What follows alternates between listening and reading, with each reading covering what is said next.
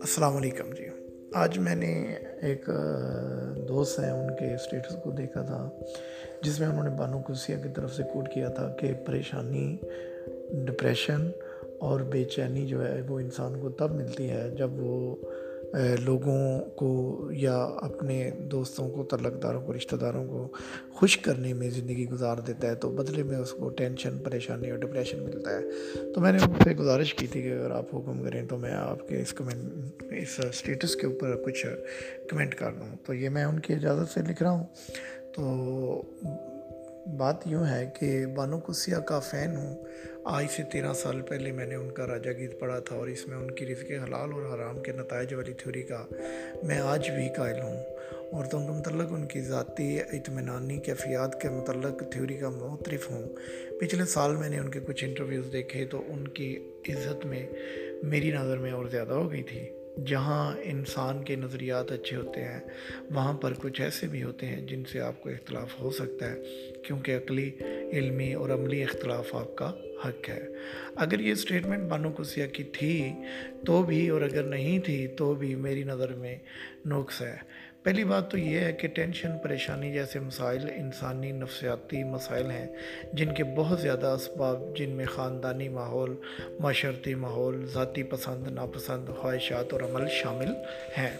دوسری بات یہ ہے کہ ایک انسان کو اگر گھر کا ماحول ایسا ملا ہے جس میں تشدد لالچ بے ایمانی شامل ہیں، تو وہ بڑا ہو کر بے چین ڈپریشن میں ہو، تو اس میں اس کا ذاتی کوئی قصور نہیں ہے۔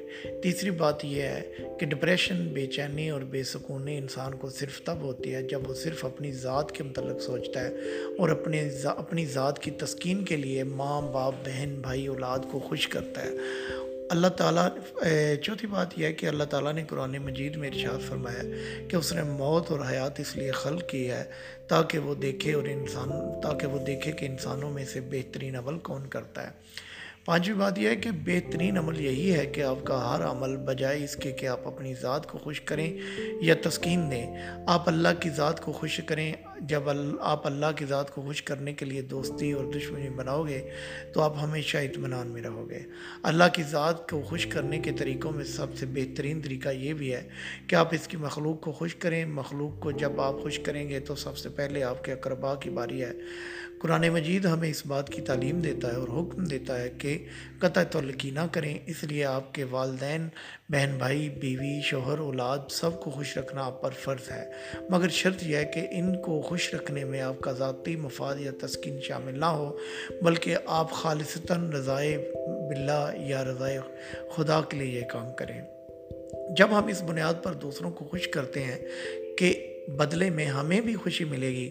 تو ہم توقعات کی سودے بازی کر رہے ہوتے ہیں اور اس سودے بازی کا نتیجہ خسارہ نکلتا ہے۔ اللہ تعالیٰ صورت العصر میں یہی فرماتا ہے کہ قسم ہے زمانے کی انسان خسارے میں ہے۔ مگر جب ہم لوگوں کو اس بنیاد پر خوش کرتے ہیں کہ اللہ کا حکم ہے تو پھر ہمارا سودا اللہ سے ہو جاتا ہے اور اللہ ہمیں اس خوشی کا بانٹنے کا بدلہ خود دیتا ہے۔ وہ لوگ جن کو ہم خوش کرنے میں عمر گزار دیتے ہیں، جب وہی اپنی باتوں کے ذریعہ، اپنے اعمال کے ذریعہ ہمیں دکھ دیتے ہیں، تو ہمیں ڈپریشن ملتا ہے، پریشانی ہوتی ہے بے چینی ہوتی ہے۔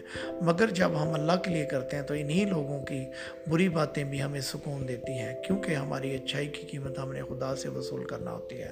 ایک بات آخر میں یہ بات یاد رکھ لیں کہ یہ تمام باتیں نارمل لوگوں کے لیے ہیں، کیونکہ ڈپریشن پریشانی اور بے چینی کی طبی وجوہات بھی ہو سکتی ہیں، جن کا علاج بل طب یا ڈاکٹری علاج بہت ضروری ہوتا ہے۔